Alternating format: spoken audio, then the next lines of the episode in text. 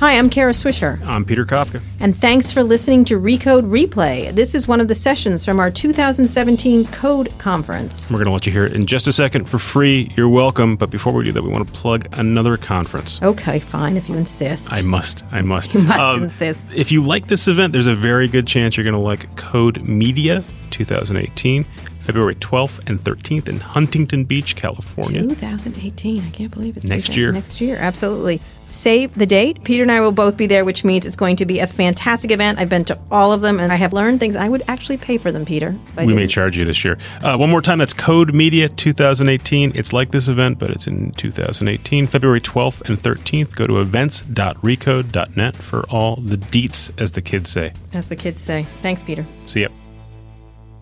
So, um, next up, we're going to be doing a great interview with someone. Before I drove Travis Kalanick and Marissa Mayer crazy, I used to love to drive this guy crazy.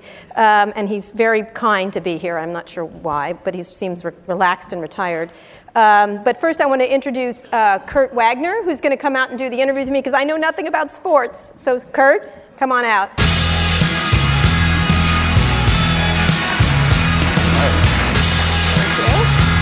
Okay, uh, Kurt covers uh, social media and other things for us, and he's fantastic. And you, Thank you. You look great. All the sports I've been watching my whole life finally, finally paying off, off, right here. Right, exactly. I literally, as I always say, I'm the only um, lesbian in America who knows nothing about sports, so it's good to have you here.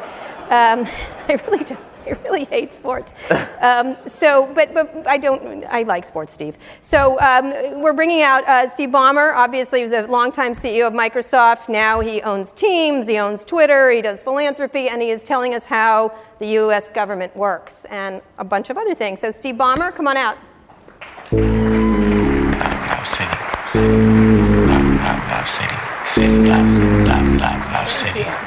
Have a seat. Yeah. Good music choices. Thank you. Um, so can I yell like I can't do that? you can, you do what you do. What do you do? Is it from the gut or what? Uh, I actually had to have vocal training to get more did gut you? breathing, yeah. Really? Yeah, I, did. I, I, noticed you're taking those skills to the games that you're doing. I've noticed a couple of. Yeah, I don't have my voice trashed as often as I used to. All right. Well, so let's start. Let's start by talking about this USA Facts. We're going to get to sports and Twitter and other things, but why are you doing this? Now, explain what you're doing, and then you're going to show us some of the some of the examples of it. But like, if I was one of the world's richest people, I wouldn't go. I think I'll explain the U.S. government. So, what what what prompted you to do this? Well. Uh, I would say right after I retired, my wife said, okay, dude, it's time to get involved in our philanthropic stuff. Mm-hmm. I was maybe a little tired. I thought retirement was retirement. And I said, you know, and my wife has, has been focused on kids in the U.S. who mm-hmm. grow up essentially having no shot at real mm-hmm. opportunity. Right. This and I said, look, the, all we need to do is pay our taxes. Mm-hmm. If we pay our taxes, uh, the government really focuses in on the poor, the young, the sick, you know, that's, that's what we should be doing.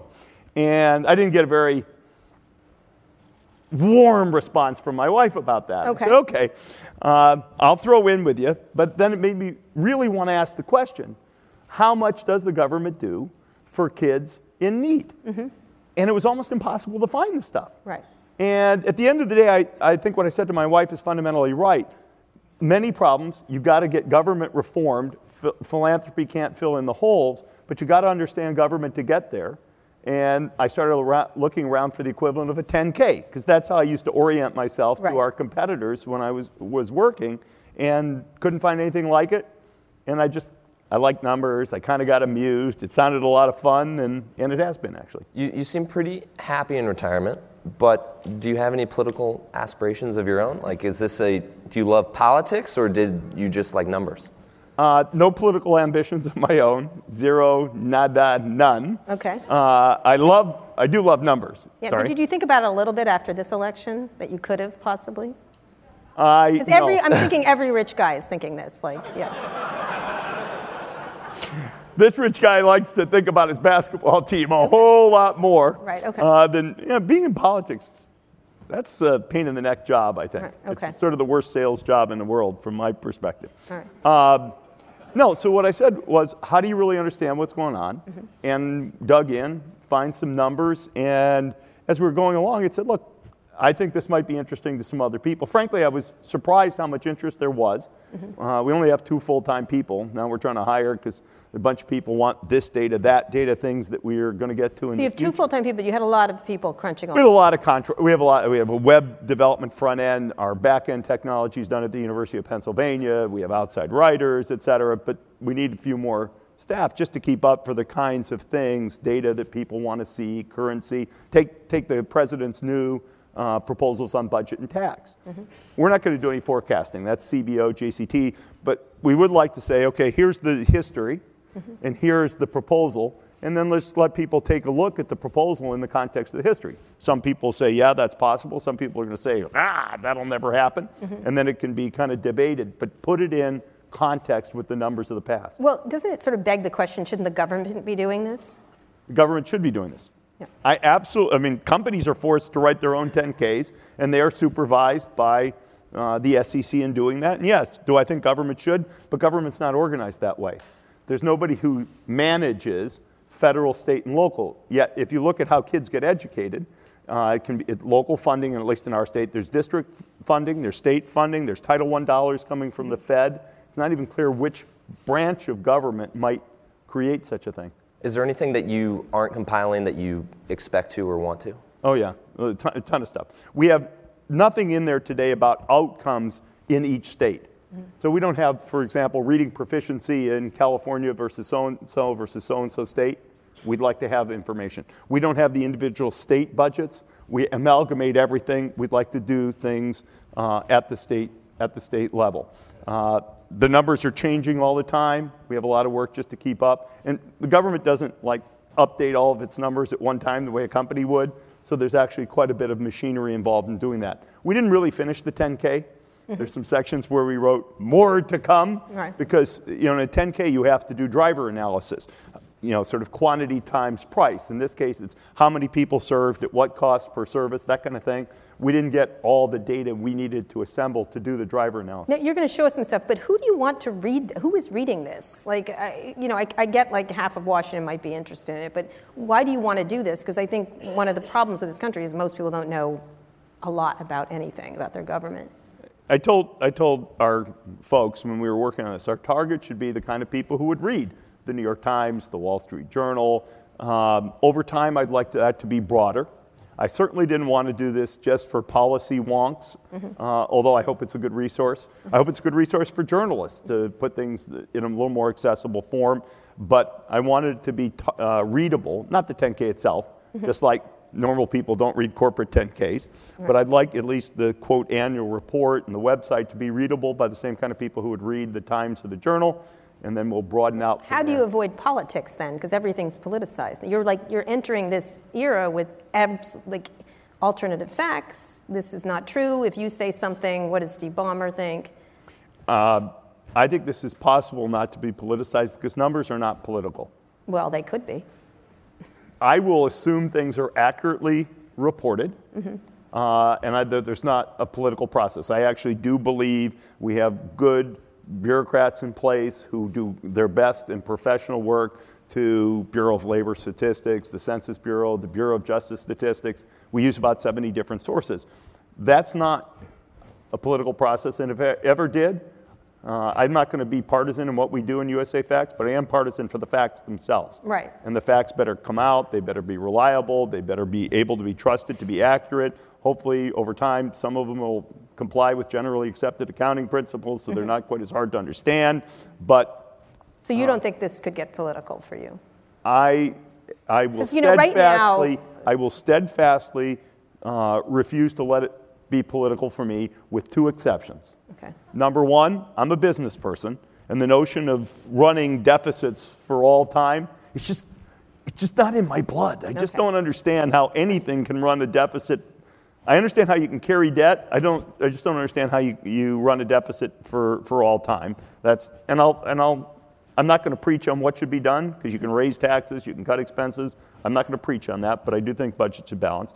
And then the second thing on which I, I think is every kid in America deserves an opportunity to advance from where their parents were economically. I think that's an important thing.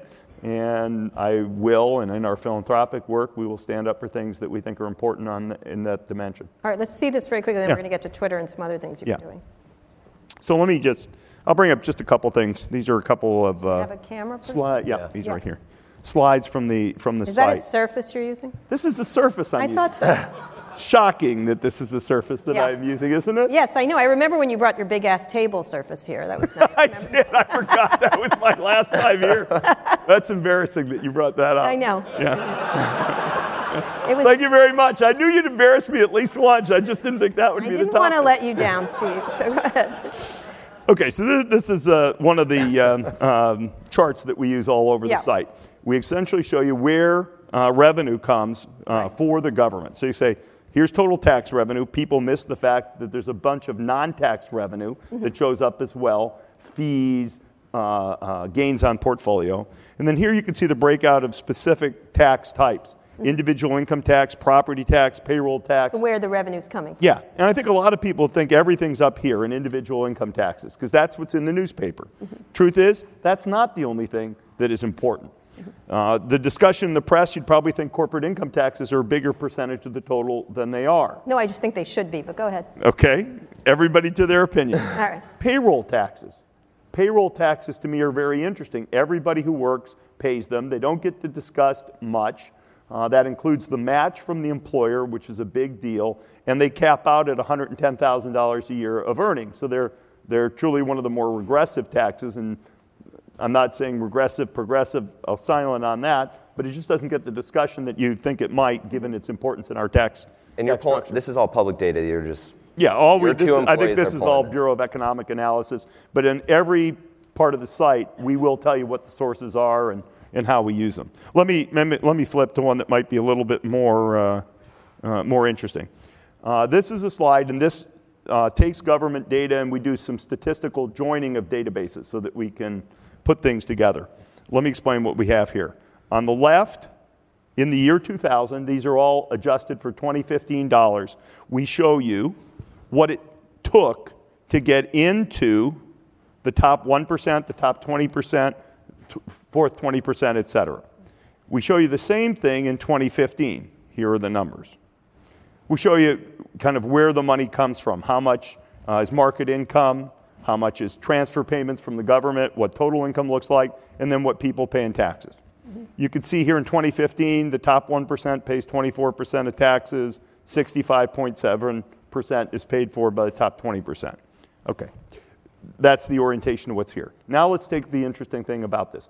You, you hear a lot about how the middle class is doing. The middle class to me is a crazy notion. Mm-hmm. If you go get a book and say, what is the numeric definition of the middle class? There isn't one. So I say, okay, what is the definition from a math guy's perspective of the middle class? Well, it's the people who earn in the middle. Right. So I just said, let's look at this by quintile. I mean, it, it sounds stupid, but that's not how it gets used Yeah, typically in, okay. in dialogue. So you can see here between 20, 2000, sorry, drop the pen, between 2000 and 2015, used to take $673,000 to get in the top 1%, takes 711 now. Used to take 110, now it takes 113. So obviously in constant dollar, people in those uh, income brackets are moving up. Now if you look here at the middle 20%, it used to take 37,000 to get in, it now takes 31,000. They're poor. Less. Yeah. less. So the people in the middle are less, have less in constant dollars than they did in the year 2000. And you can see that up and down the chain. The top 20% people say are better off. This dimensionalizes how much better off the top 20% are. The next 20% down, pretty much the same. And then you start to see down here the fall off. And then the bottom 20% is very poor, was very poor, remains very poor. And most of what this is market income, most of what the bottom uh, 20% lives on are these transfer payments from the government. Right. And are you presenting this to anybody besides us? Like, are you going out and www.usafacts.org. All right, it's out there for okay. every. Look, All right. And p- some people look at this thing and say, you know, this is a political statement. I- It's not a political statement. It's some people will say, wow, look at this. 24% of all taxes are paid by 1% of the people. That's That's too much. Some people will say the middle class is getting hollowed out. That's bad. So it, it doesn't say where you should be on that spectrum, but it, uh, hopefully we don't let people get away with just snatching a number, making up their shenanigans, and moving on. Yeah. This is correct. This is what the government data says. Now go have a discussion about how this should change with uh, respect to all points of view, but don't don't fool us with the numbers. Right. Don't screw around with the numbers. because they never do that. All right, speaking of, we're going to swi- switch gears to Yeah. sports and your investment. That's fascinating, actually. Uh, I think it will get politicized, though, sadly. Um, Twitter. Why did you start investing in Twitter? And you've recently s- said. You, ha- you have what, 4% still? Or have you sold since, sold or bought since? I made the magical decision. This is back when I thought I was a real investor. I thought, oh, maybe, you know, in retirement, you say, oh, what am I going to be now? And when I went through this, I'm going to be an investor phase. And I'm out of that phase. For those of you who might be looking for money, I'm not in that phase at all anymore.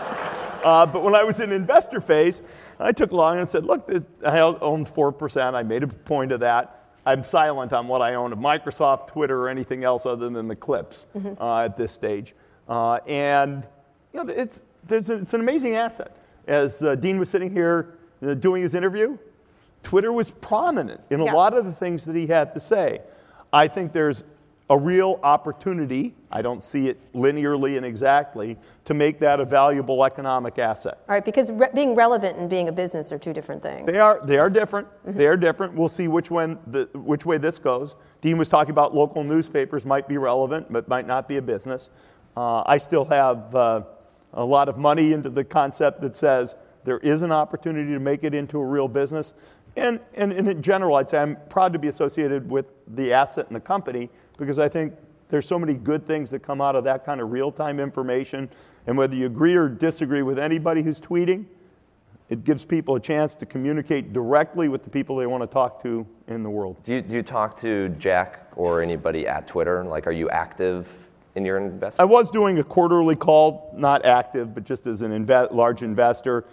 I stopped that. As soon as I decided uh, my business is not investment, uh, the only thing I really focus in on a close basis now uh, is my Microsoft uh, shares. I'm. But you, but w- I'm going to just stick on Twitter just for a second. But you still own a large percentage. Yeah, You're- I still own a large percent. And do you, did you try to buy it when you were at Microsoft? Uh, we never tried to buy Twitter when I was at Microsoft. No. Okay. No. Um, and but right now, you did comment just recently that he shouldn't be at both companies. Yeah. No, look, come on. Being a CEO is a hard job. I can speak to that. And being a CEO of two things I can't, I can't even imagine. Now, when you're a retired guy, you can be kind of half involved or a third involved in a lot of things. You can't do that if you're really going to do the right job for your shareholders. So what do you imagine is going to happen there? What do you hope?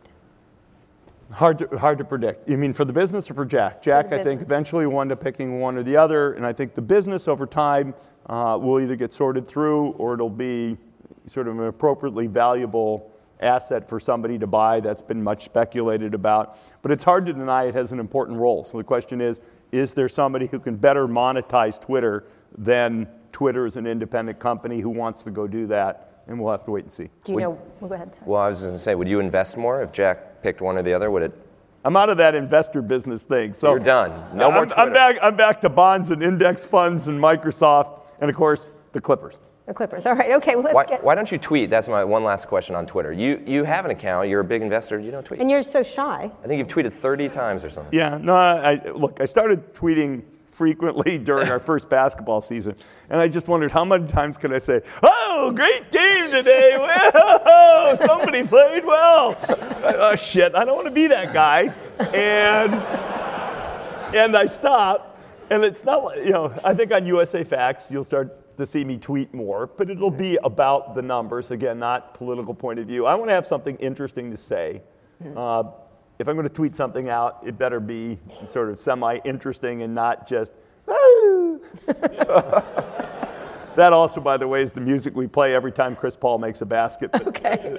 All right. On that subject, Sports. Sports. You have something to show us. yeah. Yeah, let, let me let me Walk us through it. People ask a little bit, okay, what about tech and sports? You're a tech guy and you're in sports. Yeah. I think there's such an opportunity to change the way people experience sports by using technology.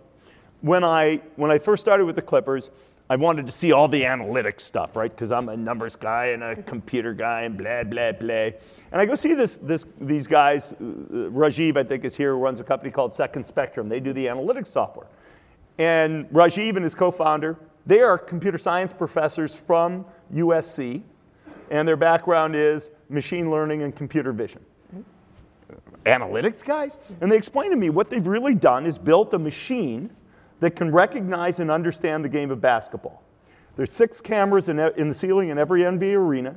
You take the feed, they can recognize what's going on in the game, what players are where, where the ball is, where the ball's moving, and they can do analytics around it. They can watch the, vi- watch the play, and then they could say that was a pick and roll defended it of this type, there's 12 times the pick and roll, defended in this way by this set of guys, and the probability of that ball going in the basket was X.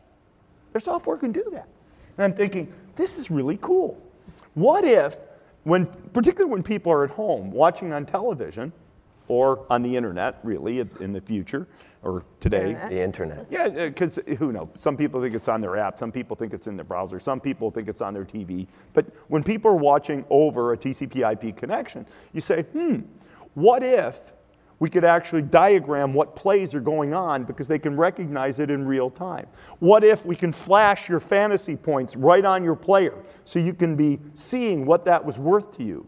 What if uh, we could show the probability of a shot going in? And frankly, with a few high def cameras in the arena, what if we could synthesize the view from a player's perspective? So you could say, you're at home and I want to see the game the way Chris Paul sees the game. I want to see the game the way DeAndre Jordan is when he's above the rim, pounding down. I, you know, I, I'm a baller, man. I just want to see the game the way the guys who are playing it. We can synthesize that. The software will be able to do that. All you need is a few high def cameras in the arena and the right software. So I get all jazzed up about what's possible. And all right, let's uh, show this thing. Yeah, let's show it now. It's like yeah, I'm going a little crazy. All right, all right. Go ahead. So we'll give you a little bit of a sense. So go ahead. You got to roll the video. There we go. Normal. Watch the game. Now, pick, roll, pop, boom. Let's go to the next one. You can see the play. You can see the fantasy points over the guys' heads as they get through. You can see the regions on the floor and where people might shoot from. What just happened? What if you're watching with your kids and you want a little bit of animation in the game? Timeline. See what happened across the whole game. You can query for your own highlights. I want to see Blake Griffin dunks. Boom. That's all you want to see. And that's the product we have coming to market. We'll be in beta test in our 2017 season, and we'll be live in our 2018 season. So people will watch this from night. Well done. You could be a. You could be a. Yeah. People, I like your... people will sit in their in their house and watch on their TV, yeah. We'll watch on their tablet, We'll watch on their phone, We'll right. watch on their PC. Okay, as a non-sports person, doesn't yeah. this take the sports out of sports? Like if you're like, it's a 20% chance of going in, don't you want to kind of wait for that? What is the look you're giving? Oh, I would. Oh, you're not a sports fan. That's all I'm really. All right. I'm agreeing with you, kind of with this sort of vapid expression. Okay. No, I exactly want to. God darn it! Why didn't? Uh, I'll take somebody else's player. Why didn't LeBron make that pass? Yeah. He should have made the pass. He had a 62% chance. Oh, he dunked the ball himself anyway. All right. I guess he made the right decision. I, I think it would be. Yeah, I, uh, look, well, I'm a numbers nerd, but I'm also kind of a basketball nerd. Right. But that's why we say we can design these things so you can pick. I want a fun view. I want a kid's view. I want a view so you can explain the that, game to grandma thing. or yeah. somebody who's new to the sport. Yeah. Right. How right. are you selling this? Because all the rights, the rights are tied up for the next eight years, right? The national rights are tied up. National rights. Our so local rights, we have a deal with Fox locally. And on our local rights, we have a way to be in beta test and then figure out whether we want to go to market together with this thing in 2018. And when, you, when you're doing this, do you ever imagine a day when you don't need actual players? I mean, no. No robot. No, players? these esports dudes, they think they, they can imagine a day where it's just a bunch of guys playing video games. Right. And I guess that, that might happen. Robots. But the energy, the charisma of the guys, I'm not real worried about this getting sort of virtualized out of existence. This is a home experience, though, and I know you want people you love, you hate to see the opposing team fans in your arena. Aren't your fans just going to be sitting at home watching this on their local TV instead of in the game? Is that a concern? Why are you here at this conference? No, we don't know. Why, why don't you guys just sit home and watch it on the screen? I know why you're here. Because it's the energy, it's talking to other people, it's feeling the emotion, what's really going on. Ha ha. Do people laugh? Ha ha. People- no, people like human interaction and Right, excitement right. and enthusiasm. I'm not worried about the Do you want it in the arena, this stuff where, because, you know, Ted Leonsis and Mark Cuban have talked about this, that you're in your seat. And of course, everyone now is staring at their phones during. We hate that. What do you do? We hate that do you fact. jam them? What do you want them to do? Well, what, what, what I really would like, I think the augmented reality stuff has a lot of possibilities in arena. Okay. You can have your head up instead of having your head down. Right. You can be seeing the same kind of experience if you want to see that information coming to you. so you're you wearing a look at- head thing. yeah, because I think over time the head things will make sense. I mean, we started this HoloLens thing with Microsoft. Yeah. I do think those concepts of uh, virtual, re- of augmented reality will happen. I mean, what we're talking about on, on, on our service that we talked about, it's kind of virtual reality if we can tell you what the game looks like from Chris Paul's perspective. Mm-hmm. But in the arena, I think if people want this kind of stuff, the last thing we really want is everybody's heads down and they're not cheering and they're not providing the kind of the emotional that you know helps our team. I guess those were clenched fists. Mm. I like they? it. Yes, they were. They were. But you provide that. Um, so, but you, but you would like them to wear things like in the that you do foresee Like that. glasses or I Glasses. foresee it. We are not close to that in terms of what the tech's just not light enough, good enough, and sort of seamless enough that you know walking with a big old headset. Yeah. Not going to happen in No. the near time future. But I prefer to do that than do these kinds of things where people want to put screens and seats and all that kind of junk. Are you building? You're building an arena, or you want to build an arena? Have Uh. I have said we're open. We're thinking about building our uh, new arena. Uh, you know, we are the third tenant at Staples Center. It might be nice for us to have our, our Yeah. own home here in Los Angeles. Uh, our lease runs through 2024. But when we build it, of course, we got to ask the question what is the most important thing about the tech? The thing I would say mostly mm-hmm. is The food. no, the food's pretty important, how you order it. But I think most times when you design a building, you design it with today's technology in mind and not tomorrow's. And that's particularly bad in arenas. Um, you know, think about, I guess I saw that is it Steelcase that's one of the sponsors of the show? Yeah. The Steelcase guys have to be really thoughtful. You don't want to do all this cabinetry with built-in X, Y, and Z. It gets obsolete in three, four years. Right. You want to think about how do you let technology come into your building without building your, your building in such a way that you can't be tech flexible for the next 10 to 20 years. Okay, we're going to get to questions, but I want to ask one more question. When you look back on Microsoft, I want to I want you to talk about one thing you think you you did wrong, and then the second thing is what you would do now today, not at Microsoft particularly, but throughout the tech industry. Where do you think you called it Yeah. incorrectly? I'll, I'll, I'll give you the principle. And you know, I had some, yeah, a, principle. that I'd say I probably had more than one thing I regret on this. Companies get successful with an idea, with talent around the idea, and with capability as a company to do the, to execute on the idea. Uh, turns out if you want to have a second idea, uh, that is different than the first. You may need new talent, but you also need new capability. And you don't get new capability overnight. So if you're lucky enough to invent the first thing and invent the second thing before nobody else does, then you can build up new capability.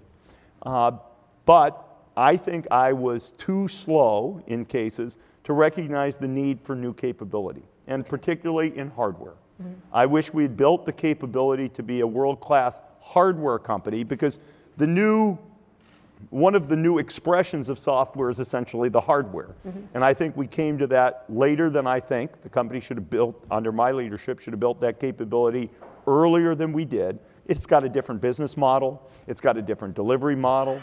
Uh, right now, Microsoft's making the transition in terms of new capability being the cloud. That one I think we did right when I was at Microsoft, and I think Satya Nadella has done a good job, you know, sort of taking that to a whole level I couldn't have imagined when I worked there. But new capability is a is it's hard to even understand. I, I, I the analogy I, I use, I've taught this little leadership class at, at Stanford in business school, is it's like getting in the weight room. You may not know exactly how you're going to use your new capability, but you got to be stronger. All right, You've got to but learn new capability is a word for mobile. Is that correct or not? hardware. Hardware. Okay. I'd say hardware overall. Okay. The thing I would say we missed with phone is we try to use the old techniques, software licensing, blah, blah, blah. We tried to use all the same techniques, and the same techniques were never going to get us there. We had the wrong monetization ro- model, we had the wrong delivery model, all of that, and it's because we didn't build new capability. In the cloud, I give you exactly the opposite answer. We built the new capability and it served the company well. Now the company is building, uh, we started when I was there, and they've done a good job building up the hardware capability. Uh, I was in a Microsoft research review years ago, and some of the research said look, at the end of the day, there's only going to be silicon in the cloud. Everything on the client will get built into silicon, and everything else will be in the cloud. And that was the wake up call for me to say, darn, we really have to be good at this hardware stuff and this cloud stuff. Uh, when I left, we were talking about devices and services as a mantra. Yeah. And really, for me, what that meant is new capabilities a hardware capability and a cloud capability. Okay. All right. Question. I want to jump back to the to USA Facts for a second. Um, I think the idea of consolidating the data, making it easier to read, that's great. Yay! Um, all in favor of that. And you know, to hook it up with the VR thing, we're actually showing some of the same data in VR outside there. But my experience as a longtime data nerd like yourself is that most people are not particularly impressed when you present them with raw data, even if it is nicely curated and nicely visualized. And I think you demonstrated that yourself by not just showing us USA Facts, but instead presenting it to us as a story, right? You showed us slides and then you told us the story. And so I'm curious, you know, Dean said before, he said, I think we assumed our readers knew stuff that we were wrong in assuming that they brought to the table, the context that they had. So And question. so my question is, what are you doing to actually bring this to people who aren't already looking for it? Because I think that's the vast majority of people. I, I think you're right, actually. Uh, I thought job one was to get it done and created for the people who would, would be sort of interested enough to get there. Now, our next challenge, other than filling out the data sets, is trying to create the right way to bring information together. Not that tells a story about where things should go, but wraps. The one we're working on right now is the president's proposed budget and, and spend and revenue plan. How do you bring that alive in the context of historical numbers and without we, we will be silent about whether good, bad, recommend, no recommend, but you want to be able to tell a story. Or we want to be able to work with journalists who can tell the story. We don't need to do all that work ourselves by any stretch of the imagination. I just want stuff deeply grounded in the numbers. And the thing we also believe in is deeply grounded in context. Even journalists wind up having to pick a number or two to bring something to life. I want people to be able to then drill in if they're interested in other things. Yeah. We have stuff to learn, but that's how I think about it. There's a really good story in the New York Times today about Donald Trump needing everything in that kind of context, easier charts. It's not the only one. Yeah, no, it Yeah. was. It was essentially uh, intelligence for dummies. You guys remember that Ross Perot stuff? What? He didn't have it all wrong with that stuff. We're trying to figure out if we can Yeah. Ross Perot-wise a little bit what we've got Right. to get to a Yeah, broader that's audience. That's a fair point with his charts and Yeah. stuff like that. Right. Hey, Steve, Jon Fortt from CNBC. You seem to be really flirting with doing journalism here. I mean, you got USA Facts, you like Twitter, distributing information. Why don't you just take the plunge? I Build or buy buy a New news organization. I just told him to write a check to the New York Times. I mean, what you're talking about telling stories with the data? I mean, come on. What do you think of Bezos? Not how? I think about it, but I, I accept the perspective uh, that you all bring to this. It's just not kind of the way I, I think about it. Uh, I also look between between the work we will continue to do on USA Facts and the work, uh, the focus my wife and I have on making sure, you know, not making sure, being part of the process to try to enable every kid in this country to have an opportunity at the American dream. To borrow an expression, you want to make America great again? Give every kid in America an opportunity at the American dream. So, so you're not going to buy a newspaper. What do you think about Bezos doing it? I think Jeff manages to juggle a lot of things. Mm-hmm. I like my little world of a few things that I can really get my hands around, but, but power to him. All right. Uh, what do you believe your greatest contribution to the Clippers is outside of capital, and is there a sense of top-down management within the organization? Uh, yeah, there is a little bit. I mean, look, if you're going to make a big player decision, you got to get the owner bought in.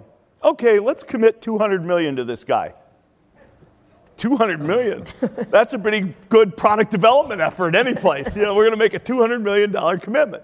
So I won't say I drive. Our, our Doc Rivers, Lawrence Frank, our GM, they drive, but I can't say I'm a hands off. It's just can't you can't say you're just hands off on issues like that because I like numbers. I do like talking to our capologists about what's possible. I mean, in a sense, building an NBA roster is a little bit of a sort of a math jigsaw puzzle. I enjoy that. I can't tell you whether this guy's a better player than that guy, but I can tell you this salary can it work with this one? Can it work with that one? The guys who do that for us, we have a PhD physicist postdoc we hired, and a guy who was a, a very lightweight pro basketball player, became a math teacher, and it's fun to kind of get in there and wrestle around in the numbers a little bit with those guys. What's the biggest disagreement you've had with uh, Doc Rivers? Uh, biggest disagreement. We had a lot of, the, the, the, I won't say disagreement, it wasn't, but the thing that we chewed on the most is whether we should trade for his son. That had to be my decision as much. I mean, I couldn't ever say, no, that was Doc's call. You trade for your own son. It was the best trade we've made since I've been involved with the team. Worked out really well. But I gave that one a real roto rooter, if you will. Okay. Ca- Cavs or Warriors? Cavs or Warriors in the NBA Finals? Come on, we're in the West. Go Cavs. Hey, Ooh, everybody hears from the valley. Sorry.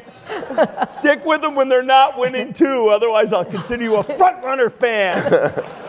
All right. But you know, what would a Microsoft person say? All right, go ahead. Uh, uh, hey, Steve Crawford Delpret from ITC. Um, so, thinking about you as uh, Clip Clippers owner, look, you all as owners, go ahead with me 15 years.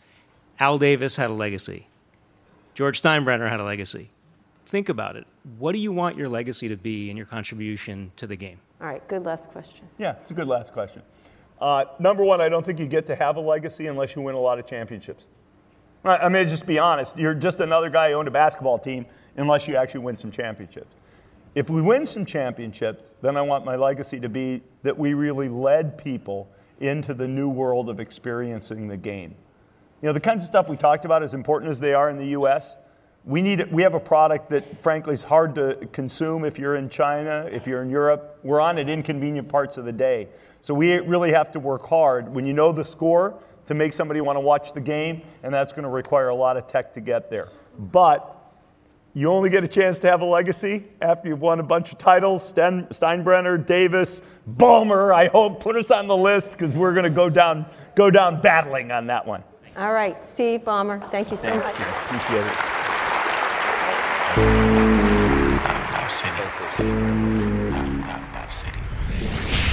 Thanks for listening to Recode Replay.